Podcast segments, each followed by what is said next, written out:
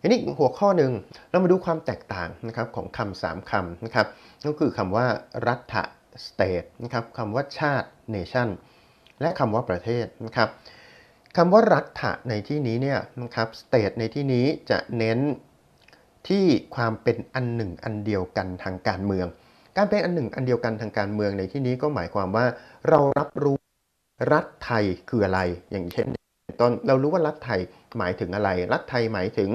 การที่เรามีรัฐบาลนะครับอยู่ที่กรุงเทพมหานครนะครับแล้วก็มี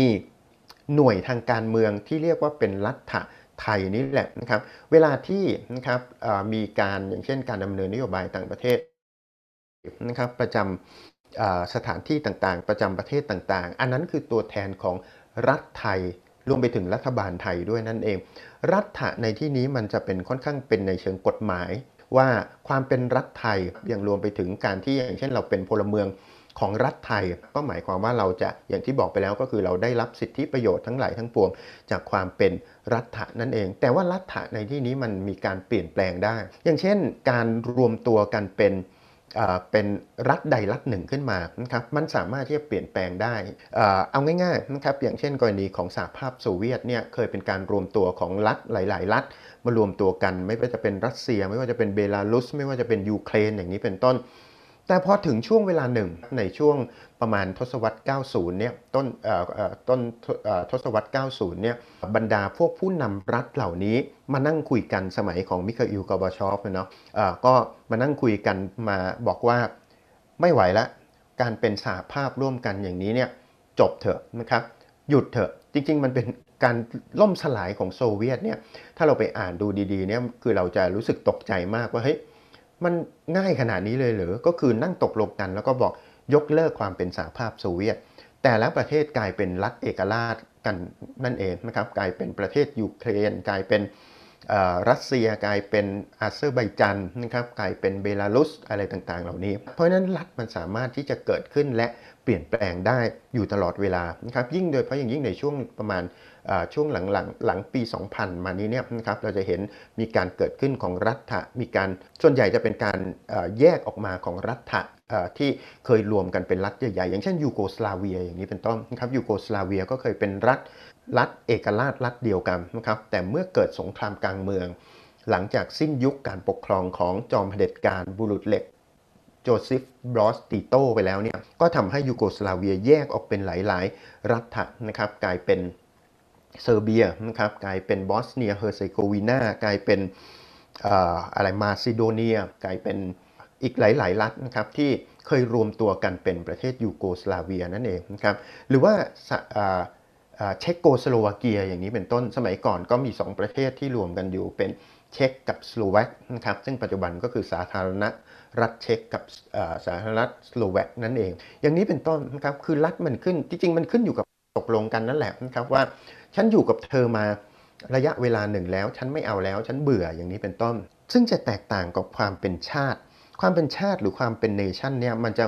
เป็นลักษณะที่มันมีการหลอมรวมกันนะครับของคนในชาติซึ่งอย่างเช่นอย่างคนชาติไทยเนี่ยอย่างที่บอกไปแล้วเรารู้ว่าเป็นคนไทยเพราะเราพูดภาษาเดียวกันอย่างนี้เป็นต้น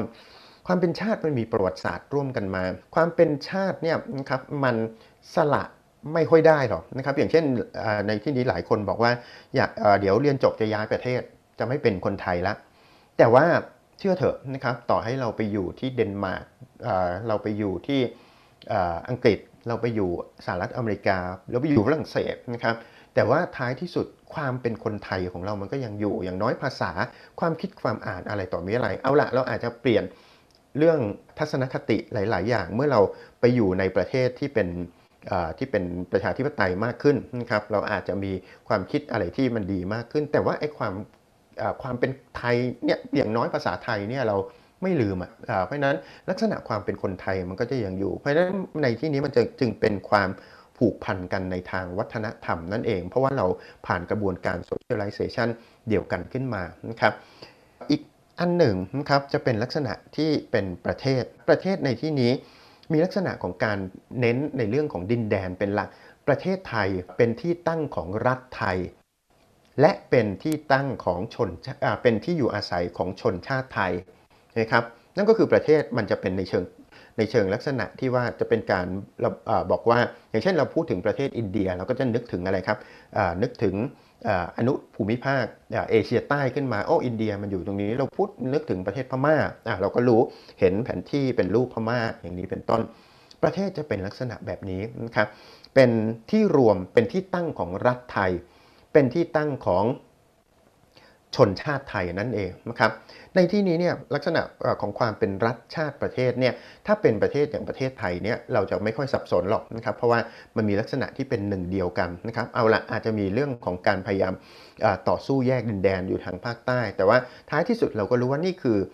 รัฐไทยนี่คือชนชาติไทยนี่คือประเทศไทยแต่ว่าในบางประเทศมันจะค่อนข้างยากแล้วมันก็นำไปสู่ปัญหาค่อนข้างมากอย่างเช่นในอังกฤษอีกเช่นเดียวกันนะครับใน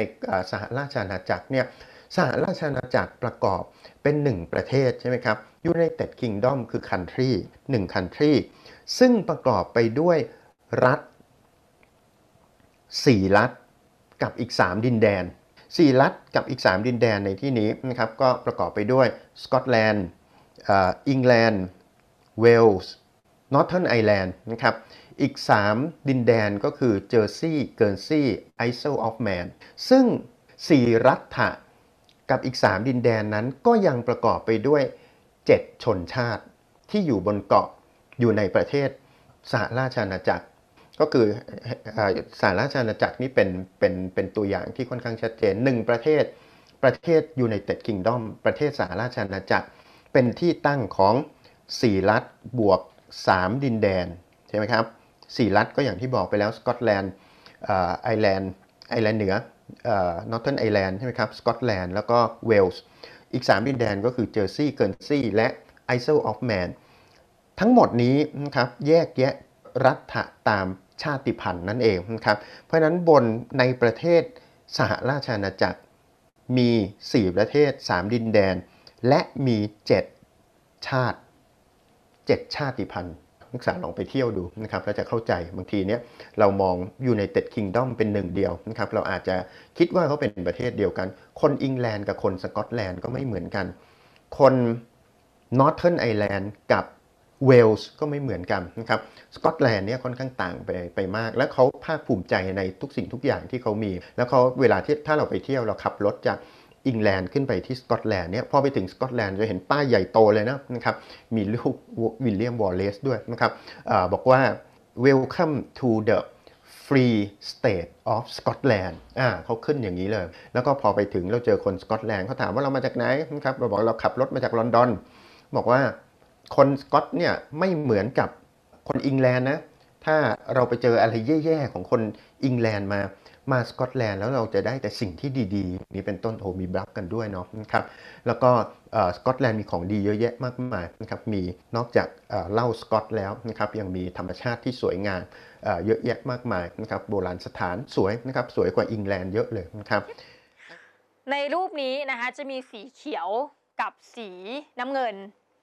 นักศึกษาเดาได้ไหมว่าอะไรคือรัฐเดี่ยวและอะไรคือรัฐรวมหลายคนบอกว่าโอ้เห็นอเมริกาสีเขียวรู้เลยนะคะนั่นคือสีของรัฐรวมเนาะในขณะที่ถ้าเป็นสีน้ำเงินเนี่ยก็คือรัฐเดี่ยวนะคะลองพิจารณาดูซิว่าประเทศไทยจัดเป็นรัฐเดี่ยวหรือรัฐรวมคะจากรูปภาพนี้โอเคคำตอบก็คือประเทศไทยจัดว่าเป็นรัฐเดี่ยวทีนี้เราจะมาดูกันว่ารัฐเดี่ยวรัฐรวมเนี่ยมันต่างกันยังไงนะคะเอาล่ะเรามาพูดถึงก่อนมันมีอะไรบ้างนะปัจจัยที่ทำให้เกิดรัฐเดี่ยวหรือว่ารัฐรวมนะคะกรณีที่1ขนาดของพื้นที่ matters เหมือนกันนะบางทีคือโหประเทศที่มีขนาดใหญ่มากๆแต่ไม่ใช่ว่าประเทศขนาดใหญ่จำแบบว่าถูกบังคับที่ต้องเป็นรัฐรวมนะอันนี้มันเป็นการตัดสินใจของแต่ละรัฐเองนะแต่ว่าขนาดของพื้นที่มีผลนะคะเพราะว่าโอ้โหคุณนึกภาพนะอเมริกานี่มีขนาดใหญ่มากถ้าเป็นรัฐเดี่ยวเนี่ยดูแลลำบากนะเพราะขนาดมันใหญ่อะนะคะกับอีกอันคือเป็นประวัติศาสตร์ของประเทศนั้นๆมานะคะเป็นประวัติศาสตร์ว่าอาจจะเช่นว่ารัฐเนี่ยจะไม่ได้มีขนาดใหญ่นะคะแต่เผอิญว่าเป็นรัฐที่เกิดจากการที่แต่ละคนแต่ละชนชาติเนี่ยเข้ามาอยู่รวมกันนะคะแล้วมาอยู่กันคนละพื้นที่อะไรแบบเนี้ย มันก็อาจจะก่อให้เกิดว่างั้นเราเป็นรัฐรวมก็แล้วกันนะคะลักษณะนี้ดังนั้นก็มี2กรณีคือขนาดพื้นที่นะคะหรือว่าประวัติศาสตร์มาอย่างนี้นะคะการก่อตั้งมันเป็นในลักษณะนี้ก็เลยจำเป็นที่จะต้องเป็นรัฐรวมนะเดี๋ยวเราจะยกตัวอย่างก็ได้ว่าประวัติศาสตร์เนี่ยมันมีกรณีไหนบ้างนะที่ว่าพอเป็นอย่างนี้ก็เลยมายังไงก็เป็นรัฐรวมนะยังอเมริกาเนี่ยก็ชัดเจนเหมือนกันนะนอกเหนือจากประเด็นเรื่องของพื้นที่นะอเมริกาชัดเจนมากว่ามันเป็นทางประวัติศาสตร์ของเขาที่อย่างเงี้ยเขาเป็นรัฐรวมนะเดี๋ยวเราจะเล่าในสไลด์ต่อๆไปนะคะโอเค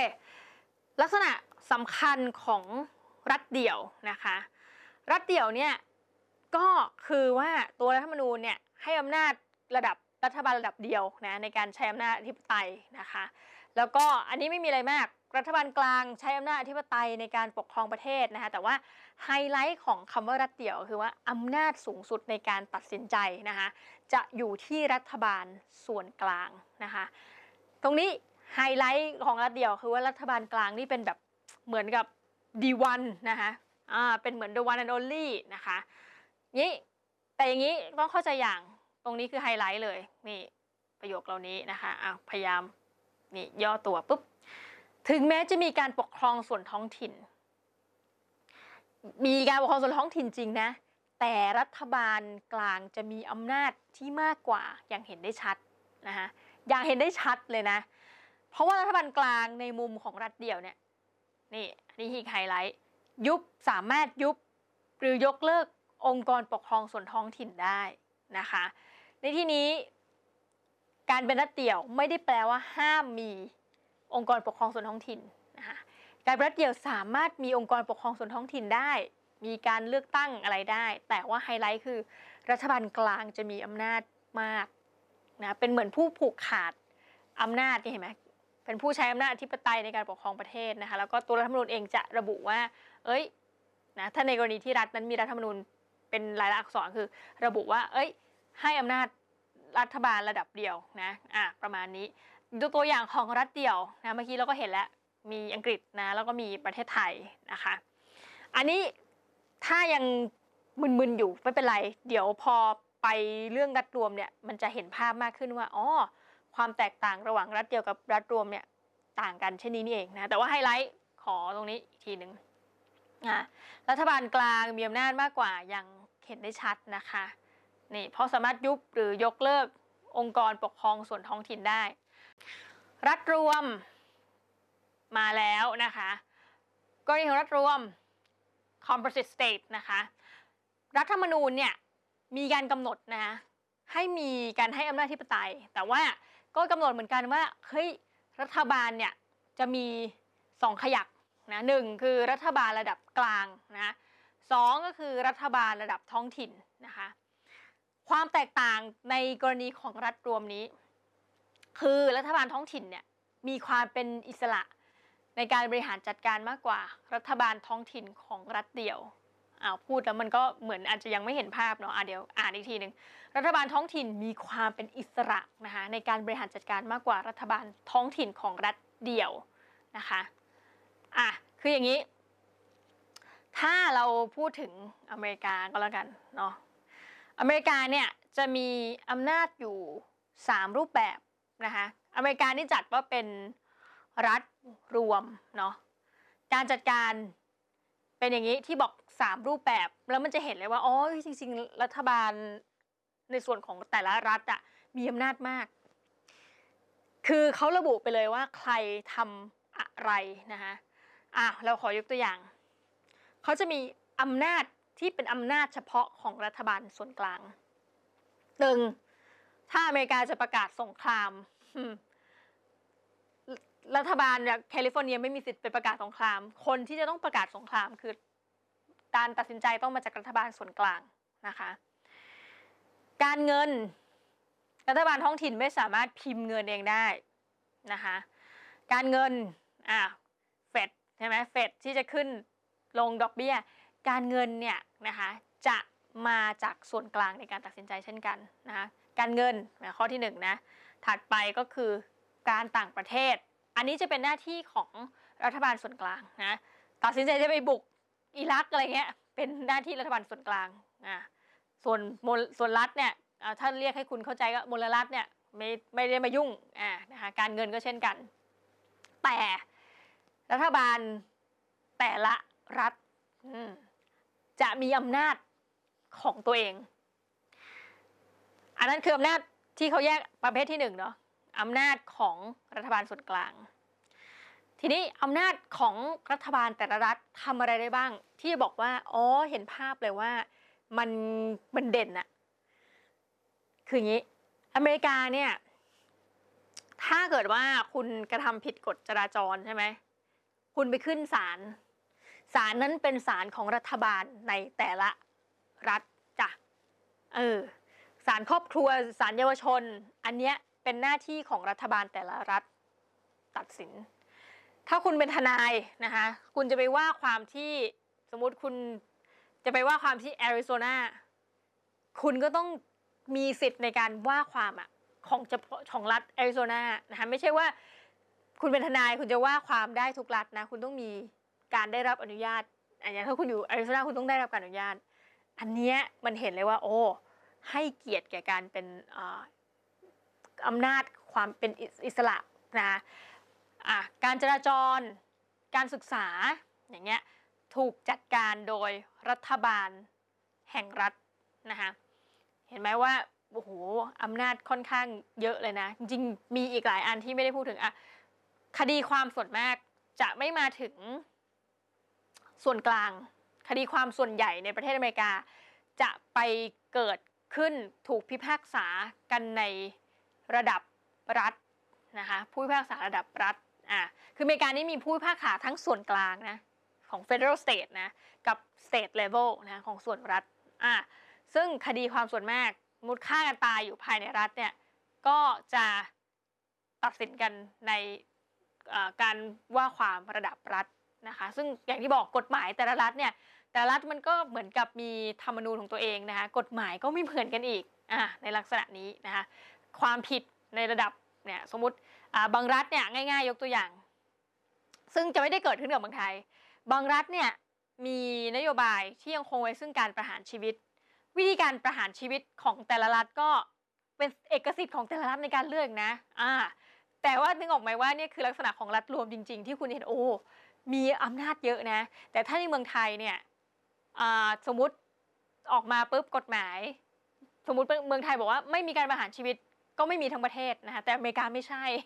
อเมริกานี่แล้วแต่รัฐดังนั้นถ้าคุณจะไปแบบ commit a crime เนี่ยนะสมมติคุณจะไปก่อคดีเนี่ยคุณต้องดูให้ดีนะว่าแบบรัฐไหนมีการประหารชีวิตแบบไหนหรือรัฐไหนไม่มีนะคะการเลือกตั้งแม้กระทั่งการเลือกตั้งเขามีการเลือกตั้งระดับชาติก็จริงใช่ไหมแต่คนที่จะบอกว่าใครสามารถเลือกตั้งได้เนี่ยขึ้นอยู่กับผู้ว่าการรัฐเป็นผู้ตัดสินนะคือเป็น choice ให้แต่ละรัฐเนี่ยไปเลือกบางรัฐเนี่ยให้เอกสิทธิ์คนที่อยู่ในคุกเลือกตั้งได้ในขณะที่อีกหลายรัฐไม่อนุญาตแต่คุณนึกออกไหมเนี่ยคือลักษณะของรัฐรวมจริงๆเนาะที่มันโอ้โหการให้อำนาจนี่มันเป็นเอกสิทธิ์มากๆนะคะคือมันเหมือนกับมีอย่างนี้พูดง่ายๆมันเหมือนกับมีรัฐบาล2ระดับจริงๆนะคะสำหรับกรณีของรัฐรวมนะคะเราก็เห็นแล้วล่ะโอเคในที่นี้นะคะรัฐบาลท้องถิ่นมีความอิสระในการบริหารจัดการมากกว่าแล้วเรานึกภาพไม่ออกเลยนะคะที่จะแบบมีคำสั่งออกมาแบบไม่ให้มีการเลือกตั้งผู้ว่าการรัฐแคลิฟอร์เนียนี่เป็นไปไม่ได้เลยในอเมริกานะก็คือเป็นหน้าที่คือมันมีรัฐบาล2ระดับจริงๆก็คือ Federal State กับ State Level นะคะในลักษณะนั้นรัฐนี่ก็คือรัฐรวมนะถัดไปนะคะมาใช้คำนี้สหพันธรัฐนะคะสหพันธรัฐ Federal State นะคะ Federal State เนี่ยคืออะไรนะก็คือการรวมกันตั้งแต่2รัฐขึ้นไปนะคะก็มีรัฐบาลกลางนะคะแล้วก็รัฐบาลระดับท้องถิ่นนะก็คือ state government นะคะก็คืออย่างที่ได้เล่าไปเนี่ยอย่างกรณีของอเมริกาเนี่ยจัดว่าเป็นfederal state นะคะจัดว่าเป็น federal state ก็คือมีรัฐบาลส่วนกลางใช่ไหมที่เราเล่าไปเยอะแยะแล้วเมื่อกี้ก็คือว่ารัฐบาลส่วนกลางก็ดูแลเรื่องนี้นะคะแล้วก็รัฐบาลท้องถิ่น state government มีอำนาจเอกสิทธิ์ในการดูแลอะไรบ้างนะนี่ก็เป็นคำว่าสหพันธรัฐนะ federal state คืออย่างนี้ต้องเข้าใจว่าอันเนี้ยรัฐรวมที่เราเล่านี่คือลักษณะรัฐรวม ในรัฐรวมเนี่ยมันจะมีสิ่งที่เรียกว่าเป็นแบบสหพันธรัฐนะเป็น federal state หรือคำว่าสมาพันธรัฐอันนี้ก็เป็นฟังก์ชันที่อยู่ในรัฐรวมมี2รูปแบบนะคะอย่าเพิ่งสับสนนะแป๊บนึงนี่คือรัฐรวมที่เราเล่าไปเยอะแยะนี่คือรัฐรวมนะแต่รัฐรวมเนี่ยมีแบบ2แบบคือแบบสหพันธรัฐกับแบบสมาพันธรัฐซึ่งยังเป็นรัฐรวมแต่ว่าณปัจจุบันเนี่ยเราจะต้องพูดถึงแต่สหพันธรัฐแล้วเพราะว่าสมาพันธรัฐเนี่ยเป็นอะไรที่เราจะไม่เห็นภาพอันนี้แล้วนะคะสหพันธรัฐก็คือที่เล่ามาทั้งหมดเมื่อกี้เนี่ยมันก็คือ federal state เนาะอเมริกานี่เป็น federal state นะไนจีเรียที่อาจารย์เล่าไปแบบอู้สนุกสนานก็เป็น federal state นะคะมันเหมือนลักษณะการรวมตัวของรัฐตั้งแต่2รัฐขึ้นไปนะมีชัดเจนเลยมีรัฐบาลกลางนะคะรัฐบาลระดับที่ล่างลงมาจากรัฐบาลกลางนะในที่นี้เราเห็นไหมก็คืออย่างรัฐบาลแห่งมลรัฐนะแต่ว่าปัจจุบันเขาพยายามหลีกเลี่ยงไม่ให้ใช้คำว่ามลรัฐแล้วเนาะมันเหมือนล้าสมัยไปแล้วเราขอเรียกรัฐบาลแห่งรัฐนะก็เป็น state level นะ state government นะคะทีนี้อีกอันหนึ่งซึ่งไม่พูดถึงแล้วสมัยนี้นะคะก็คือสมาพันธรัฐ confederation state สมาพันธรัฐนะสมาพันธรัฐอันนี้มันเกิดขึ้นในสมัยที่อเมริกาเนี่ยแบ่งออกเป็นเหมือนกับคือแต่ก่อนเนี่ยต้องพูดอย่างนี้คนที่มาอยู่อเมริกาเป็นจำนวนมากนะคะก่อนที่จะเป็นอเมริกาที่ปลดแอกเนี่ยนะคือคนอังกฤษประมาณการว่าย้ายมาอยู่ประมาณสักไม่ต่ำกว่า2ล้านคนนะคะณนะช่วงที่กำลังจะแบบปลดแล้วเป็นแบบ United States of America นะสมัยนั้นก็คือเป็นคือคนอังกฤษมาใช่ไหมแล้วเขาก็จะมีเหมือนกับ13อาณานิคมนะคือถ้าพูดในปัจจุบันก็ภาษากลางๆคือเหมือนกับ13รัฐอะนะคะ13อาณานิคมต่างกรรมต่างวาระอีกคือแต่เดิมเนี่ยมาลงที่เจมส์ทาวน์มาฝั่งนี้นะคะแล้วก็ค่อยๆมาเมืองนั้นเมืองนี้คือก็ค่อยๆอาณานิคมมันก็ค่อยๆขยายออกไปนะคะจาก1จาก2กลายเป็น13นะคะ